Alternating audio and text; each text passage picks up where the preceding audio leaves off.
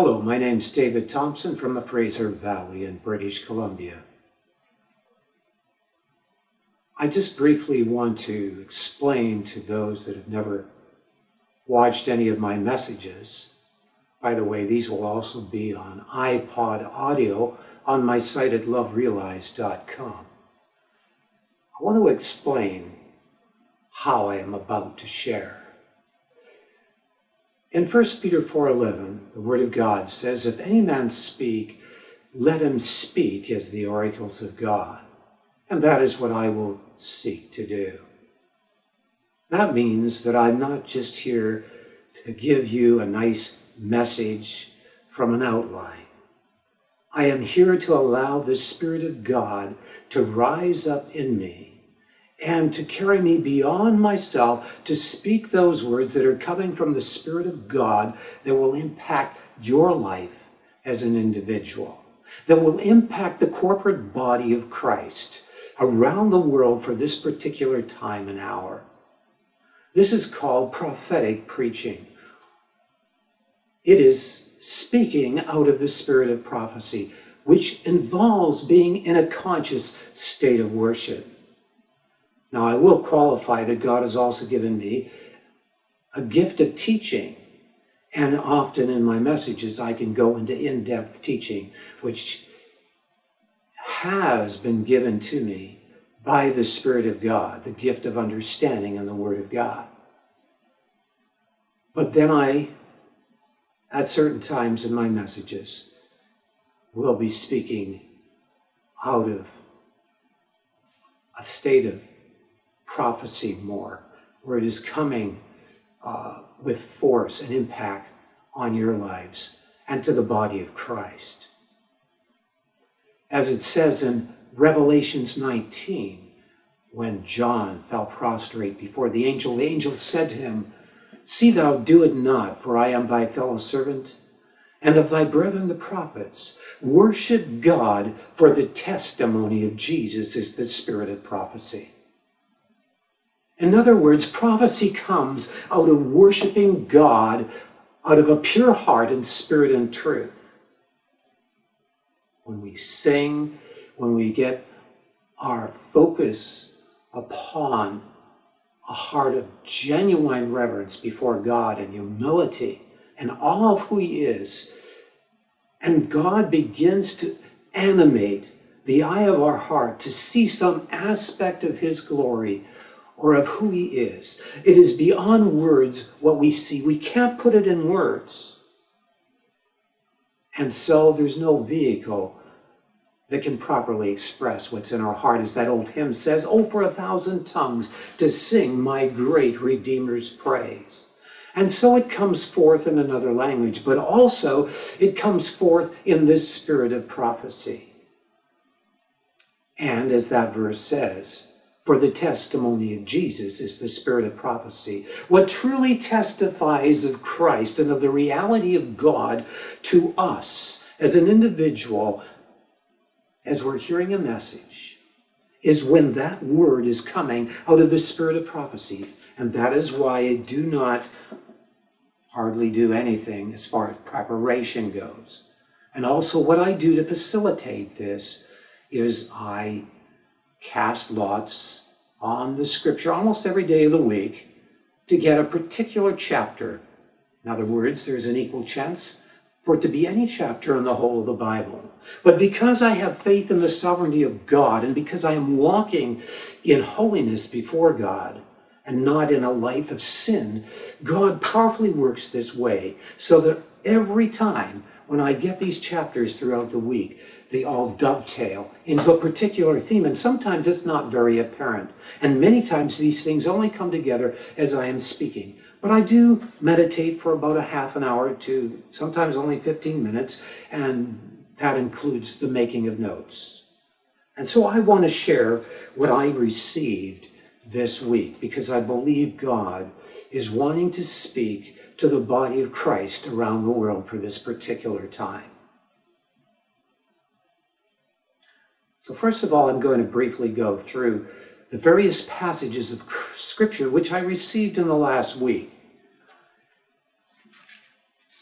And then I will take one of those chapters as the theme chapter. And in this case, it's going to be Ruth chapter 4. So I will not read Ruth chapter 4 at this time. I will just briefly mention a little sentence I made at the that sums up Ruth chapter 4. And it's this those who have allowed long trials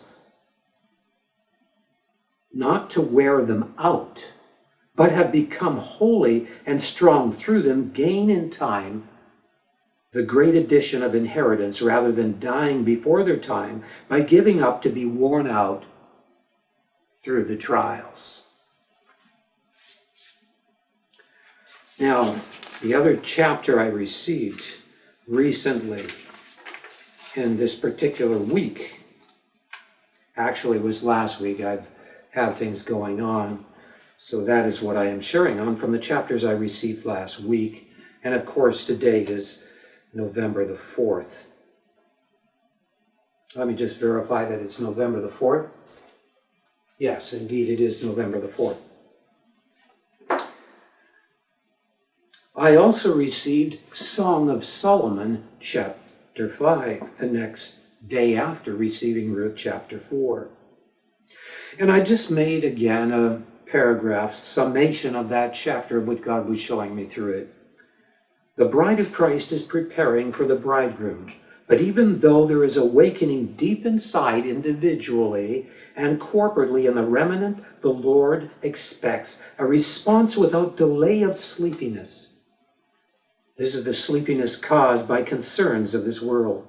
Therefore, the Lord withdraws that the remnant might seek him wholeheartedly and cast off all concern out of what others think. In this full love, the bride proclaims the great beauty of who God, the head, is to the world as to why there is such devoted love to seek him.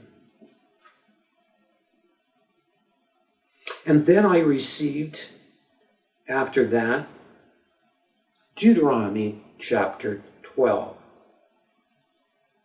And I made this, I wrote this brief paragraph in summation of that chapter. God requires that we complete we be completely unsparing towards all forms of idolatry in our lives and the corporate body of Christ. It is when we are enjoying the gratifying blessings of abundance that the subtle deception of pride can enter in to rob us of such a hate for sin and idolatry that is what consumes all compromise. Those that add to the Word of God, like the Pharisees did, or take away from the Word of God, do so because of the deception of idolatry, that is, self worship in their heart. Those are the basic chapters that I received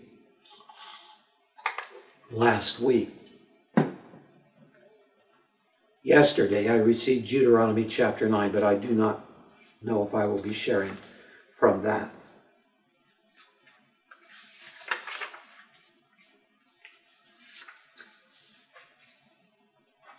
It would seem that these chapters have no, no real significant underlying theme or relationship with each other, but that is not the case. Now, there are many that know this account, historical account of Ruth and what happened, but there are many that are watching this video that may not. So I just briefly want to share with you the four chapters of the book of Ruth and what it is about. There was Naomi, which means pleasant, and there was her husband and her two sons. And there was a famine in the land. And because there was a famine in the land, they decided to leave the land of Israel and to go to Moab. Because probably conditions were somewhat better there for their survival. And so they went to the land of Moab. But there was great difficulty that happened. Her husband died. Now, now, as they were there, they befriended two people, one whose name was Ruth and the other Orpha, which were Moabites, and they became good friends and lived with them because they married their two sons. Ruth's two sons were married, one to Ruth and one to Orpah. Now, one of the sons' name was Mahlon, which married Ruth, and the other one was Chilion. Pardon me, that we didn't marry Ruth, but married the son of Ruth and Chilion. But as time went on, the two sons died. So now here was Ruth left with the two Moabites, Moabites, Ruth and Chilion. Pardon me, Orpha, Ruth and Orpha. And there's a very key verse that we read about, a very good and important verse that describes what happened when this was the case, where Ruth was left with no one except two Moabite women. Now, I'm doing this ad lib, so I don't know exactly where the verses are, but I know approximately where they are. And so we read in Ruth chapter 1, after she lost her husband and her two sons, and they lifted up their voice and wept, beginning in verse 14 of chapter 1. Again, and Orpha kissed her mother in law, but Ruth clave unto her. And she said, Behold, thy sister in law is gone back unto her people and unto her gods. Return thou after thy sister in law. And Ruth said, Entreat me not to leave thee, or return from following after thee, for whither thou goest, I will go, and whither thou lodgest, I will lodge. Thy people shall be my people, and thy God my God. Where thou diest will I die, and there will I be buried. And the Lord do so to me, and more also, if aught but death part thee and me.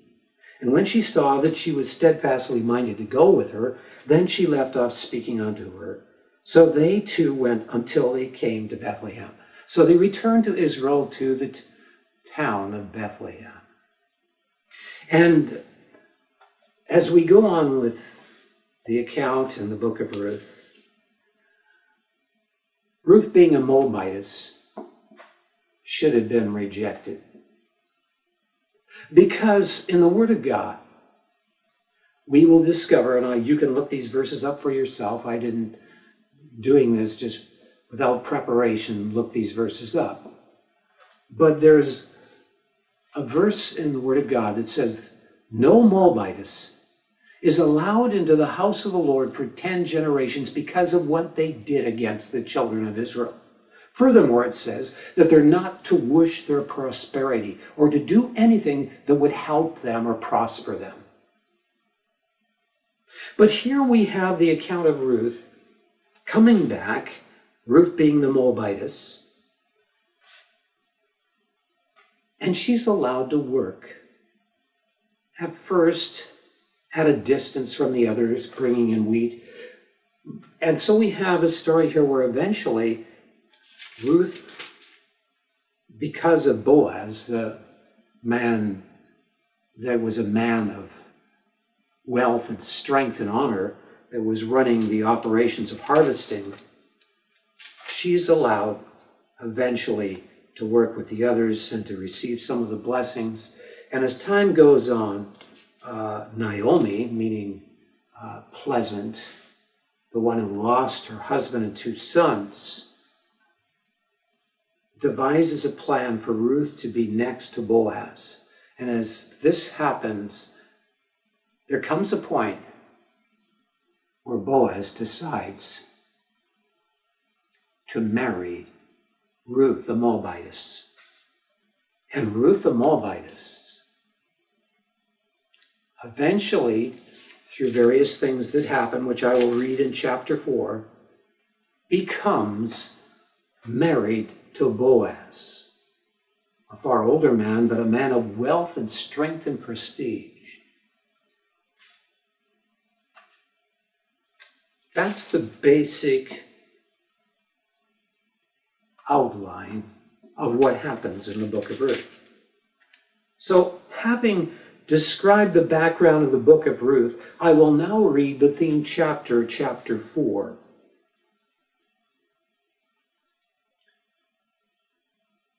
Then went Boaz up to the gate and sat him down there, and behold, the kinsman of whom Boaz spake came by, unto whom he said, Ho, such a one, turn aside, sit down here. And he turned aside and sat down. And he took ten men of the elders of the city and said, Sit ye down here. And they sat down. And he said unto the kinsman, Naomi, that is come again out of the country of Moab, selleth a parcel of land which was our brother Elimelech's. Now, Elimelech was the wife of Naomi that died in the land of Moab.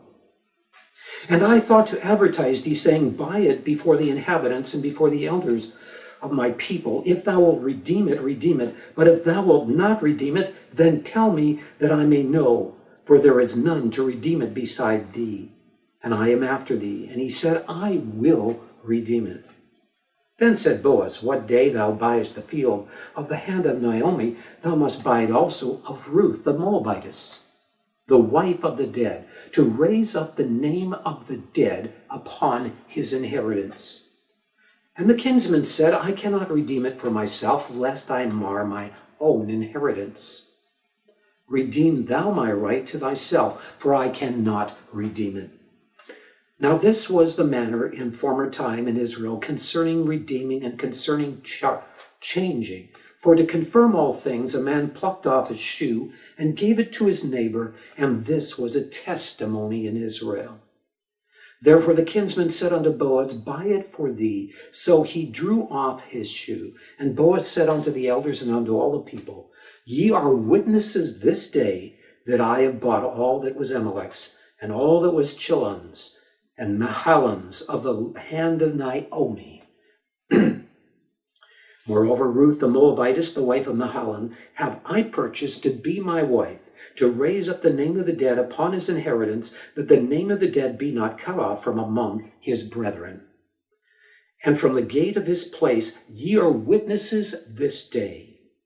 And all the people that were in the gate and the elders said, We are witnesses. The Lord make the woman that is come into thine house like Rachel and like Leah, which two did build the house of Israel, and do thou worthily in Ephratah, and be famous in Bethlehem, and let thy house be like the house of Pharez, whom Tamar bare unto Judah, of the seed which the Lord shall give thee of this young woman.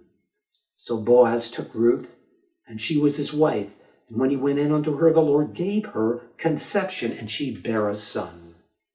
And the woman said unto Naomi, Blessed be the Lord, which hath not left thee this day without a kinsman, that his name may be famous in Israel.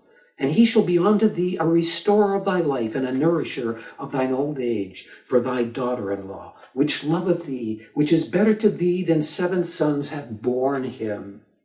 And Naomi took the child and laid it in her bosom and became nurse unto it. And the women, her neighbors, gave it a name, saying, There is a son born to Naomi. And they called his name Obed. And he is the father of Jesse, the father of David. That's King David, the famous prophet king that God brought forth. And these are the generations of Pharez, and Pharez begat Hezron, and Hezron begat Ram, and Ram begat Amminadab, and Amminadab begat Nahashon, and Nahashon begat Salmon, and Salmon begat Boaz, and Boaz begat Obed, and Obed begat Jesse, and Jesse begat David.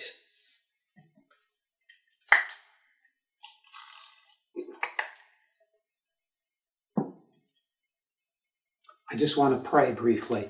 Father in heaven, I ask now that you would come down in your glory and in your presence, and that you would be magnified, that you would be glorified, that people would not hear or see anything of myself, but that they would be touched in their hearts and lives, and that the body of Christ would rise up out of its sleep because of this message in Jesus' name.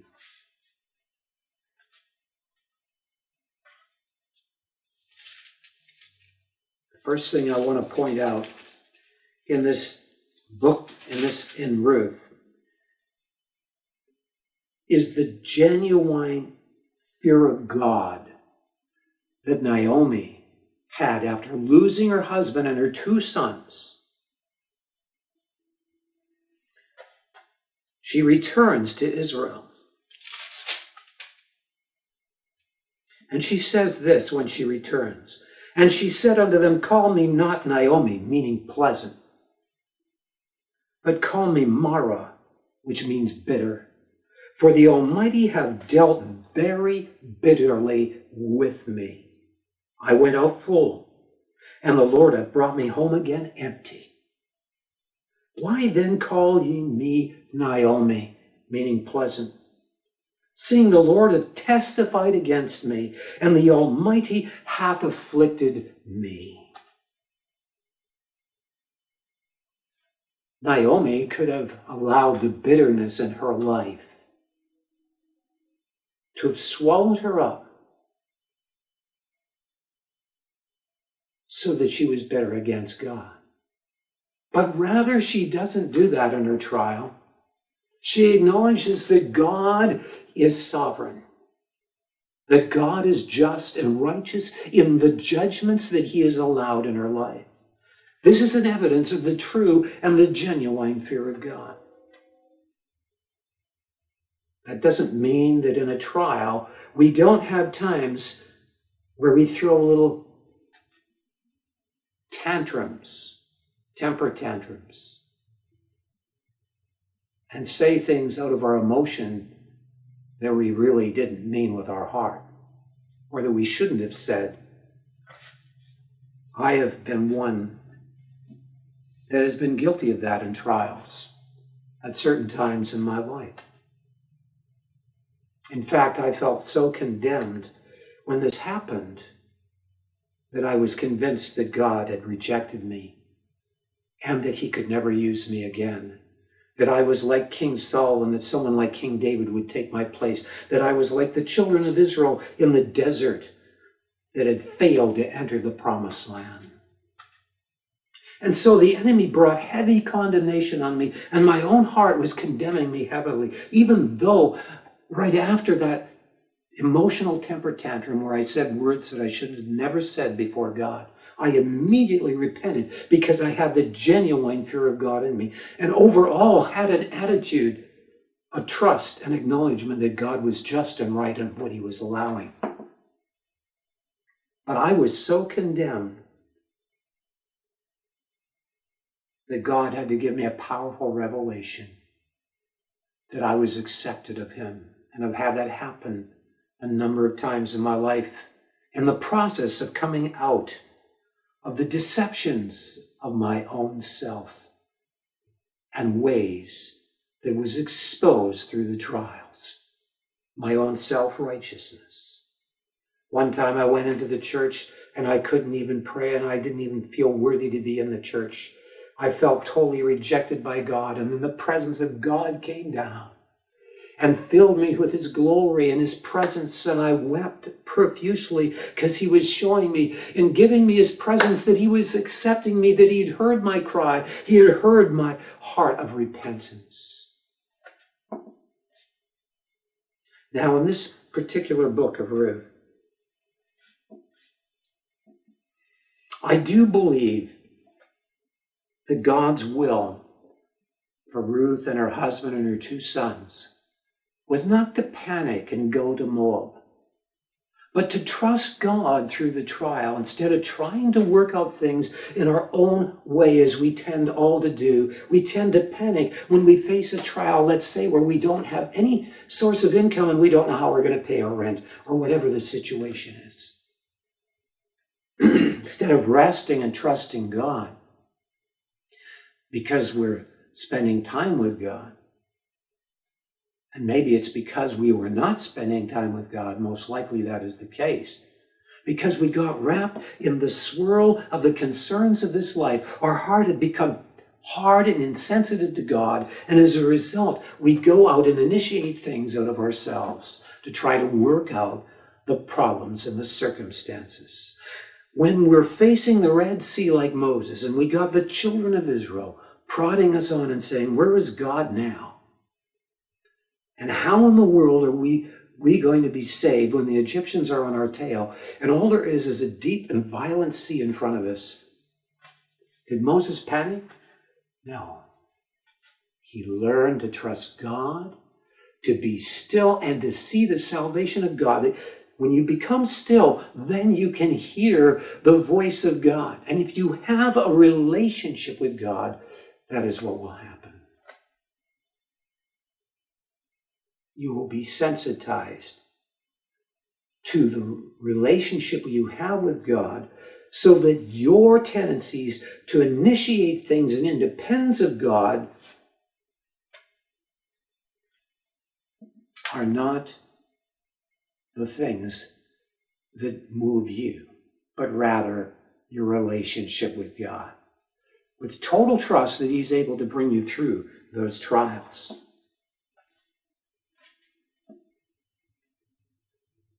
And in this case here, in the book of Ruth, there was a famine. And the result was because they were probably caught up in the busyness and the concerns of this life. And why did God allow the famine in the first place? The reason God will allow famines in our lives as individuals and corporately in nations and even in bodies of believers, trials and things happening that we just cannot understand that seem to be so unjust is because God is trying to get our attention that maybe we are in the web of this world deceived by all the concerns of the immediate things around us, including our own program to have a wonderful and prosperous church. We're filled with busyness and religious activity and have lost our first love.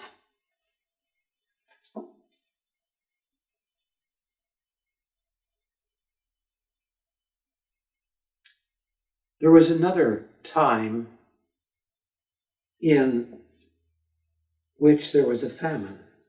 And I want to point that out now. And that is found in 2 Samuel chapter 21. 2 Samuel chapter 21.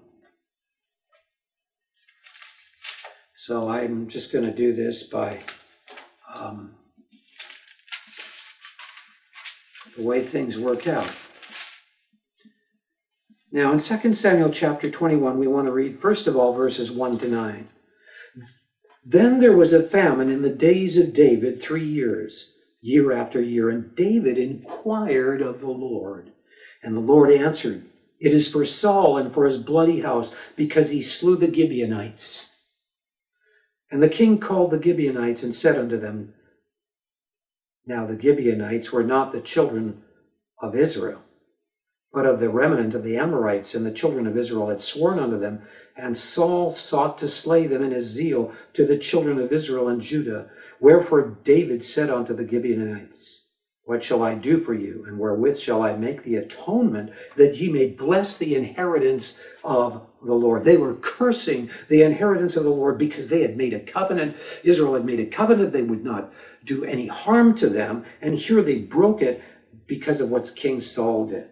So they were cursing Israel, and it was resulting with in this famine because God saw that their cause was righteous. And the Gibeonite, Gibeonite, said, We will have no silver nor gold of Saul, nor of his house, neither for us shalt thou kill any man in Israel.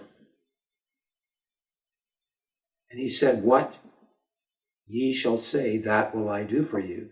And they answered the king, The man that has consumed us, and that devised against us that we should be destroyed from remaining in any of the coasts of Israel, let seven men of his sons be delivered unto us, and we will hang them up unto the Lord in Gibeah of Saul, whom the Lord did choose. And the king said, I will give them. And I don't think I need to go on and read the rest of those verses, but that's exactly what happened. And then we go to verse 10 to 14. And here's one of the sons, one of the women's is mourning the loss of her son that was hung by the Gibeonites. And we read in verse 10 And Rizpah, the daughter of Aiah, took sackcloth and spread it for her upon the rock from the beginning of the harvest until the water dropped upon them out of heaven, and suffered neither the birds of the air to rest on them by day, nor the beasts of the field by night. And it was told David what Rizpah, the daughter of Aiah, the concubine of Saul, had done. This is the bones of one of the dead. Now, I didn't read exactly if this is the one of the sons, it most likely is. And David went and took the bones of Saul. Okay, this is the bones of Saul and the bones of Jonathan, his son, from the man of Jabesh Gilead, which had stolen them from the street of the Bethshan, where the Philistines had hanged them. And when the Philistines had slain Saul in Gibeah, and he brought up from thence the bones of Saul and the bones of Jonathan his son, and they gathered the bones of them that were hanged, and the bones of Saul and Jonathan his son buried they in the country of Benjamin in Zeleth, in the sepulchre of Kish his father, and they performed all that the king commanded. And after that, God was entreated for the land. When there is trials in our lives, and God allows famine in our lives, we can do one of two things. We can panic, or we can choose to seek God until God reveals the root of why these things are being allowed in our lives.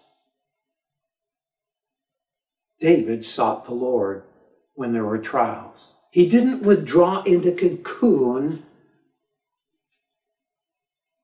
with all kinds of bitterness and complaints. But then we have something else what was it that broke the famine? In the case with King David, once he knew the root of it, it was a price that he had to pay. But then there was this lady that was nursing the wounds of her loss, which was represented, you could represent as a form of idolatry. She was nursing these wounds by not allowing the birds to rest on the bones of her sons. God is calling his people to rise up from nursing those things of offense in their lives. It's not necessarily a trial, it can be offense, it can be unforgiveness towards someone that has done us wrong. We may even justify those things and say, oh, we, we, we really forgive them, we really forgive them. But you remember this that if we have come to the place where that wound is really healed and we've given it to God and we've let go and we've quit focusing on it, if we're feeding it in some way, it's a form of idolatry. And if we've really forgiven someone, we will receive them in fellowship and in genuine love as Christ received us. For the Word of God says that we're to receive one another as Christ received us. If we've truly recognized the greatness of God's mercy to us, we will recognize the greatness of His love towards us. And how will we then not be able to, with true humility and love, forgive those that have wronged us. Initiate love that might bring repentance in the other person. In other words, even though that person may be far more in the wrong, instead of pointing out their wrong, we go to them in humility and we admit our faults, which are far less and say to them that we love them and that we choose to have fellowship with them and to forgive them. And we admit our faults in humility. Because doing that brings them to repentance. And if it doesn't, they would receive greater judgment by resisting the forgiveness in us that we are showing and the mercy in us that we are showing to them. And that's what releases us into a right relationship with God. But when we are in trials, we can nurse the wounds of offense. Offense towards God and offense towards those that may have hurt us. God is calling his people to rise up from these things and be his army in these last days. Now, in the book of Ruth, I want to point out the meaning of Boaz. And I brought uh, some things to point out the meaning.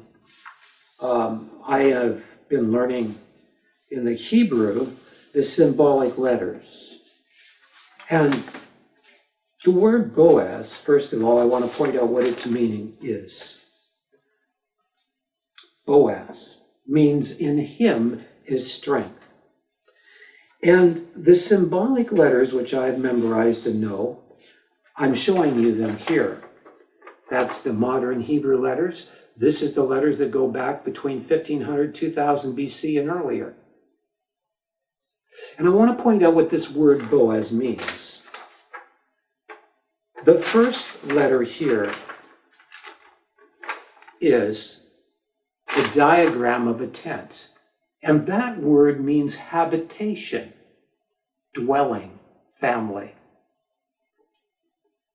The next letter is what is known as a tent peg, and it means to secure, to attach. The next letter is the symbol of an eye, and it means to watch, to know. And the last letter is the symbol of a cutting instrument, and it means weapon, cut, eat, because it's a tool for a sharp tool for cutting wheat and so on, and also can be used as a weapon. And that's what those letters mean. So, what does that give us a picture of, of what Boaz means?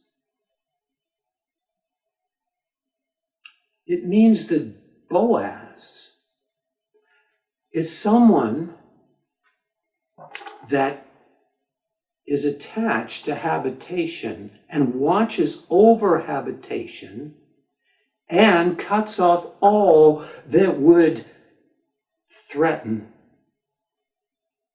the comfort of dwelling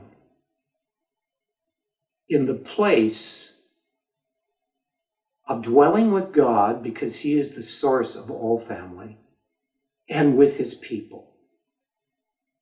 He is one that has come to a place. Boaz did not leave and flee to Moab. He went through the famine and he guarded his relationship of fellowship with God, of habitation with God. He was attached to his relationship of habitation with God and with his people because he was always spending time as it says in the Word of God, we are to watch and pray because we do not know the hour when the Son of Man returns. And so he was in a state of openness of heart, beholding the glory of God. We know that verse in 2 Corinthians chapter 3, the last verse, which, near the last verse, which says, Whenever the heart shall turn to the Lord, the veil shall be taken away. And it goes on to say, We all with open face, open heart, beholding as in a glass the glory of the Lord, are changed from glory to glory, even by the Spirit of God. And when we are in trials, if we have this relationship with God, where we have learned to have such a love for who God is, there will be within us such an attachment to dwelling with God and knowing Him face to face in our spirit. I'm not talking about open visions here. That there will be within us such a love for what God loves and a hate for what God hates that we will cut off all that would come against the preciousness of habitation with God. And we will go through those trials and be able to hear God in the midst of those trials as to what He is doing at the very core and root of our being. That's what the word Boaz means in the original. If you look it up in the various dictionaries, of course, you have it basically stating, in Him is strength. And indeed, it entails that meaning in that word. Contrast this with Mahalim, which was the father of Naomi, that decided with Naomi to go with her two sons to the land of Moab. What does the word Mahlon mean? Mahlon. Here is the word Mahlon. I'm going to read basically what those symbols mean. It means chaos that divides and attaches towards what continues in what is degrading or what is good. I can go in now and explain those letters. The first letter is a symbol of water. It means one of the meanings of the symbol of water is chaos. It means also mighty, and there's also other meanings to it, but one of the main meanings is chaos. The next letter, ha, so it's ma, ha, is a tent wall. It speaks of dividing one place from another. It speaks of constructivity, of, of basically dividing. So you've got chaos that causes a dividing, the chaos representing trials. And then the next letter, le, is a shepherd's staff that hooks sheep. It means towards, it means to yoke. It means to lure. So when there is trials, there is a dividing that causes us to, through it, be yoked. And the next letter is the tent peg again, which means to add and secure. So we're drawn toward, and in being drawn toward, we are attached. The tent peg speaks of attachment. And the last letter is a seed sprout, which speaks of continuance, that this thing is going continually on and on and on. So, what do we have in the word Mahlon? We have the meaning of chaos that causes division and draws us toward a particular state. That division can draw us in a state that is continually repeating itself in a way that is degrading or in a way that is unto life. Now, the root meaning of Mahlon is this word right here. It is ha, it is halaha, basically. The tent, division, towards, resulting in this last symbol, which is the picture of a man. That means to sigh, to breathe, to look, to reveal. It can speak of beauty, but it also can be, speak of sighing in the sense of being sick. And when we look at what this word Mahlon means in that root, if you look it up in the concordance and so on, the root meaning of that last three letters I showed you says it means to be rubbed or worn. So what we have is an ongoing process. So in trials, people can be brought to the place where they are totally worn. And when you're brought to the place where, after repeating the same thing over and over and over again, you are not hearing from God, you get to the place where you withdraw into a state of giving up and falling short, and you die spiritually and possibly physically, as it was is, is seen in this case in the book of Ruth. God is wanting us as his people to be those that are truly in a relationship with him, where we come into a relationship with him like Ruth. What does Ruth mean? The word Ruth basically means friend. It means friend. It also means satisfied according to the dictionary scripture proper names. So it has that meaning as well. I don't know where they get that from the dictionary proper names, but I can tell you what the meaning is in the uh, symbol letters. That's the modern, this is the ancient. The first letter is the picture of a man's head, and it means chief or foremost, top. And then you've got an eye. to watch, to know. So it's a priority in watching or knowing. And then there's secure, add, or hook, which is the tent peg. So it's a priority in watching or knowing that is secure to the point that it is the last symbol, which is the symbol of the cross, which in the ancient meaning here means signature, seal, symbol.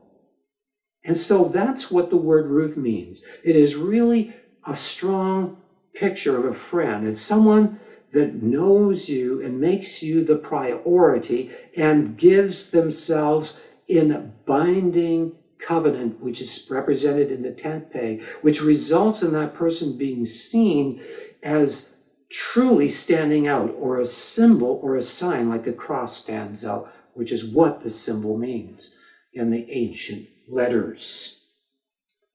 So Ruth, Ruth means friend.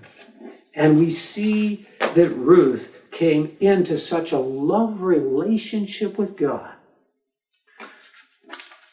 that she said, as I mentioned that theme verse in chapter 1, she said, Where thou diest, will I die, and there will I be buried. The Lord do so to me, and more also, if aught but death part thee and me. When we come to the place in our lives, sometimes it takes trials to bring us to the place where we finally die to the concerns of this life and become totally alive unto God.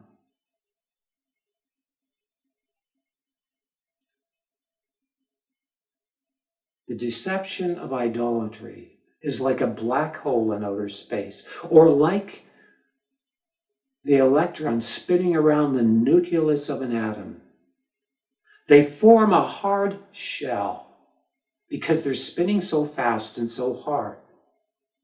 And the only thing that can break that hard shell is the ultimate positive and negative. And let me just briefly explain this without getting into detail. The negative represents that aspect of God's love that has such integrity and such purity that it is a consuming fire of judgment against all that is contrary to love. It is the holiness of God, it is the defensive aspect of God that cuts off all that is corrupt. Because God's love is totally pure and has no corruption, He holds unlimited life and power. He holds the highest quality of life that is ever expanding and ever enlarging as time goes on. He holds what is known as eternal life. It is out of the holiness of God that we have wholeness, because wholeness has no corruption in it. What has corruption in it is like a black hole in outer space and it brings everything in around it into a destructive state because we are making choices out of the panic of self, out of the deception of idolatry. God is calling us to come to the place where instead of being offended at the holiness of God, that is the integrity of His love, that results of the consequences of suffering in this world because of our own rebellion, that we acknowledge, like Naomi, that God is just in the judgments that He's allowing in our lives.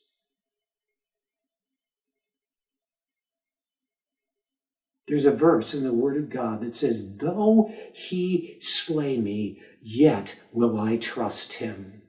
And I believe it's in Jeremiah and it might be in Job. And that is what happened when God Himself came in great condescension to suffer more than you, a mere creature, and to humble himself more than you, a mere creature. He hung on the cross and absorbed the sins of humanity. He was the only one that, in being tempted in all points as we were, with yeah, was without sin, and as it were, carried the first man, Adam in whom we as the human race existed, and as it were, through his obedience in resisting temptation, took him and nailed him upon the cross so that we could be in Jesus Christ, the new Adam. And why? Because when he was on the cross, he was still in oneness with God because he is God. Yes, he experienced absorbing the judgment of God, absorbing the forsaking of God's presence, but he still maintained his union with the Father because his spirit was in a state of selfless trust that was totally pure without corruption.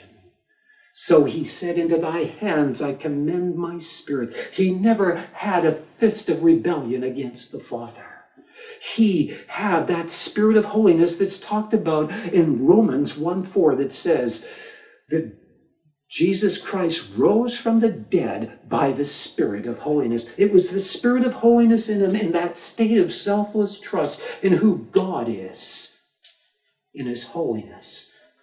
No, he didn't rebel against the holiness of God. He re- absorbed that judgment, even as Ruth had the same right attitude in the genuine fear of God.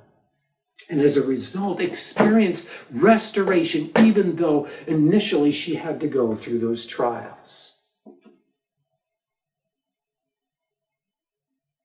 God is calling us as his people in these last days to wake up out of our sleep because many of us have a heart that is hard because we have lost the genuine fear of God. We have not perceived His holiness, which is represented in the negative symbol, which represents cutting off all corruption, which represents foundation that is without corruption, that can allow creativity to go on in ever greater enlargement without corruption, that is ultimately manifested in such love in its purity that God would take judgment upon Himself for only God could be an atoning sacrifice that is perfect, that could absorb the sins of all creation, that would repent out of their from their rebellion by temptations of the physical realm. Rebellion, indirect rebellion through temptations of the physical realm. Now, what I am sharing here is also seen in the other chapters that I shared at the introduction of this message. So I just briefly want to touch on those chapters now. We have Deuteronomy here. Now it isn't Deuteronomy, somehow this switched to Deuteronomy 11, I'll correct that. Deuteronomy 12. Now, I already summed up Deuteronomy. So I'm just going to mention briefly what this chapter is talking about. God is commanding the children of Israel to utterly destroy all the idols of the nations around them. And I should add that the chapter I got after this one, which was Deuteronomy 9, he emphasizes don't you ever think that it's because of your righteousness that I am destroying these nations around you. He makes it very clear it wasn't because of their righteousness, but because of the evil that these nations were committing. It was like a cancer that would destroy eventually with its corruption all things. And so these nations, before the cancer spread, God was using the nation of Israel to bring judgment upon them. But in Deuteronomy 12, he emphasizes how they must not spare but destroy all of these nations with their idols and gods. And then he goes on and he starts to talk about the people themselves and their and the danger of them beginning to become like those nations. And he says, here's the thing you must guard yourself against. You must guard yourself against even mentioning the name of their gods. And you must never even inquire out of curiosity as to how these nations worship. That's the kind of purity God is wanting, of separation from those things that are corrupting. And then at the last verse of this chapter, he says that you're not to add to my commandments, and that you're not to take away from them. Now, we know that this is what the Jewish hierarchical system, religious system, began to do. It began to make all kinds of laws around the commandments of God out of fear of not keeping them. What this is, is a deceptive state of idolatry, known as self righteousness or self worship, where we get our eyes, as it were, on the Ten Commandments and performance before God and make that a priority over our relationship with God, so that the Ten Commandments become the focus and the worship rather than one's relationship with God. That was not what God intended, even in the giving of the Ten Commandments. It was that there should initially be such a reverence and fear of God that brings us to that place of utter dependence upon God that breaks that state of self righteous religious deception. The Lord is nigh unto those that are of a broken and a contrite heart. And that comes out of the genuine fear of God, which is what births genuine humility that is so essential and necessary to abiding in an intimate relationship with the Creator. And that happens when we recognize the holiness of God is the very source of goodness. It is the very source of wholeness without corruption from which issues forth the very source of beauty and the very source of glory and of all creation. And when we recognize that, how can we not but be on our face and utter reverence before God? and still ourselves before God, as it says in Ecclesiastes chapter 5, the first verse. Be not hasty to utter anything from before God, for God is in heaven and thou upon earth. Therefore, let thy words be few. We are to curb back our own self initiations and learn to wait on God until all of that activity, like the spin of electrons around our heart, is broken, ceases, and we sense a brokenness and a softness before God. We become conscious of the greatness of His mercy because we've recognized the greatness of His holiness and of our need of His mercy because of the very thoughts, even if they're not deeds, that are in our heart. The spin of things that are self worship and, and the concerns of this life that should never be desensitizing our relationship with God. In the Song of Solomon, we saw, and if you read that chapter in the Song of Solomon that I received by the casting of lots, that is the Song of Solomon, chapter 5. The bridegroom comes to the bride, and there's an awakening in the bride with great love and desire for the bridegroom. But she's so sleepy she doesn't respond in time, and so the bridegroom withdraws himself. And this makes the bride desperate to the point that she goes out and is persecuted by the watchmen of the city in her desire to find the bridegroom. She becomes so desperate for God that she's willing to pay any price. And often trials that God allows by withdrawing himself in our, from our, in our lives, drawing it, withdrawing his presence, as it were, from our lives, and it would seem that God is even fighting against us, can bring us to a place of awakening where those things that we were alive to, that were holding back that love that would immediately respond to the Father, is undone. And then we will receive a relationship breakthrough with God. Are we going to be those in this day and hour that are going to rise up and be as God calls us to be in Isaiah 60, where it says, Gross darkness shall cover the peoples And the Lord says, Arise, shine, for thy light is come, and the glory of God is risen upon thee. It is when we choose to arise in the midst of great tribulation and darkness and be who God has called us to be.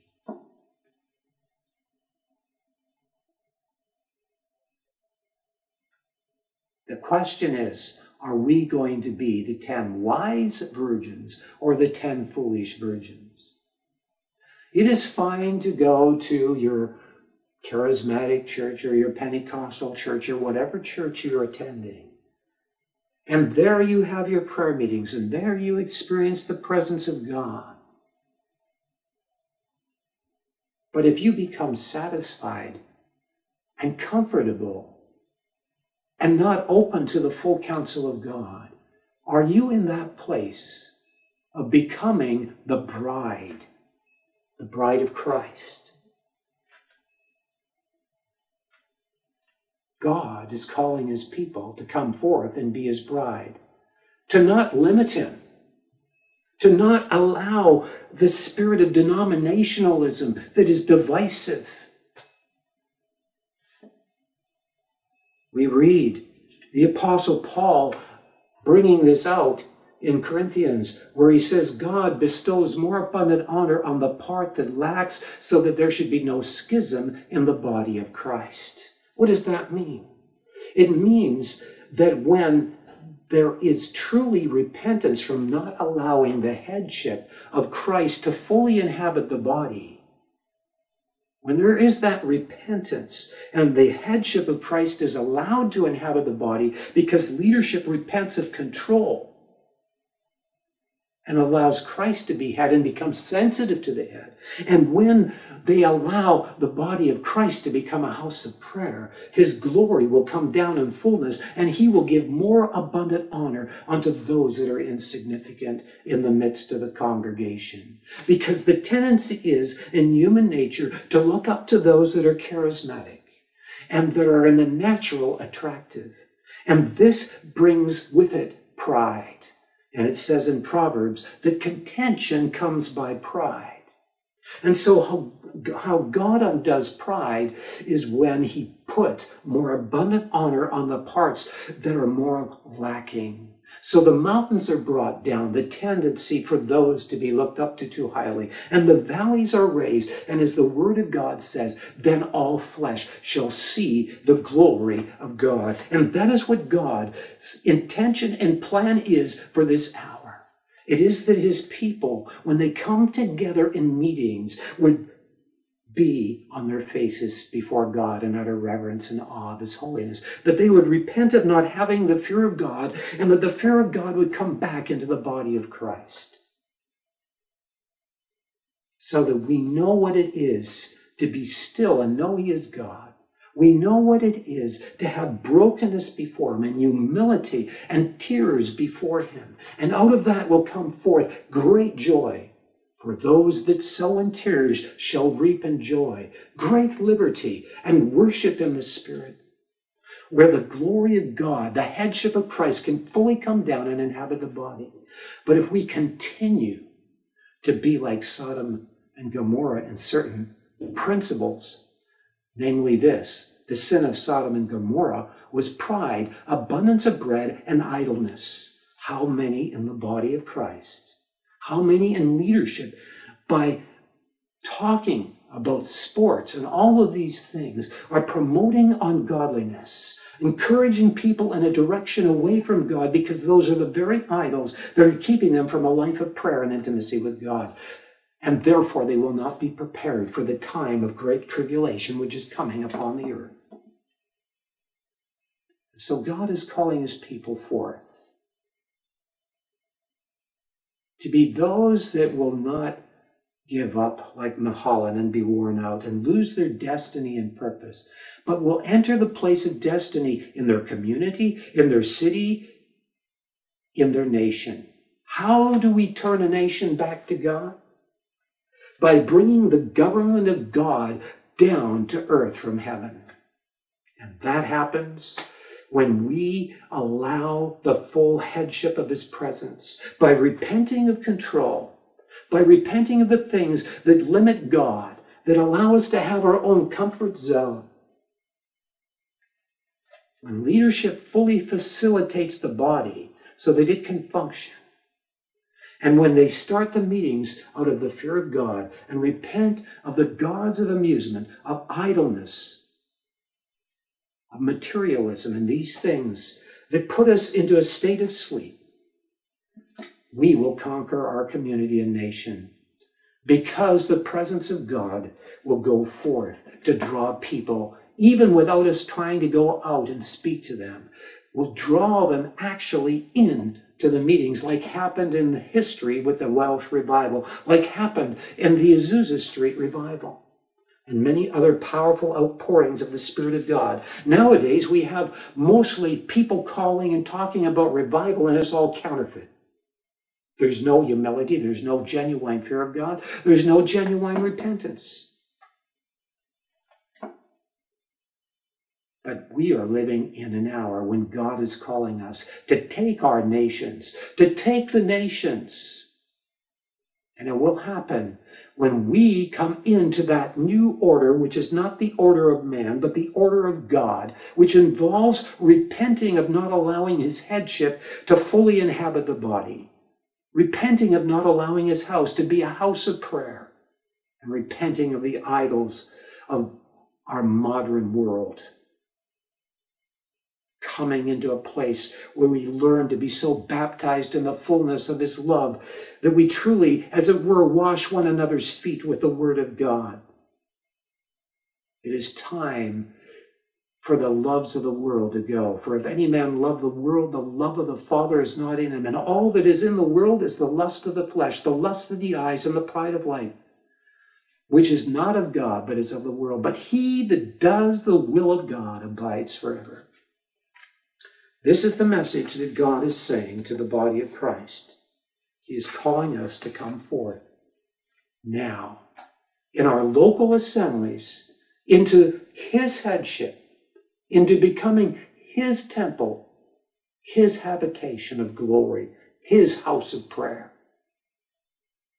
Heed the call today and recognize the urgency of the hour we're in. We only need to look at what is going on, where wickedness is in high places, with sexual perversion flaunting itself in the face of God. And then we wonder why there are prophets like Henry Gruver, which you can see on my website, a man that has literally laid down his life before terrorists and been delivered time and time again, who is very prophetic, and others have foretold of a time of serious judgment Need I say? Will it surprise you if such judgments come? When wickedness is allowed in high places because the body of Christ has not repented? The word of God says, Of my people which are called by my name shall humble themselves and pray and seek my face and turn from their wicked ways, then will I heal their land. Yes, we read in Revelations 18 of the destruction of the world system, that it is burned by fire by the other system in the world and ushers in the Antichrist world system. Will we be in the first resurrection? Will we be in the marriage supper of the Lamb? Will we be the ten wise virgins or the ten foolish virgins that have just enough oil in their lamps? They're satisfied with meetings and God's presence and prayer meetings, but they're not open to the full counsel of God. They limit God with their denominations and their divisive mindset.